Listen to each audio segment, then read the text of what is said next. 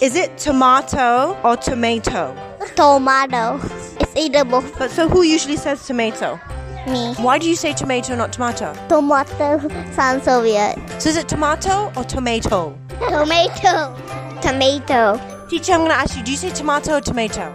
Tomato. What? Nobody says tomato. Uh, tomato. Why do you say tomato and not tomato?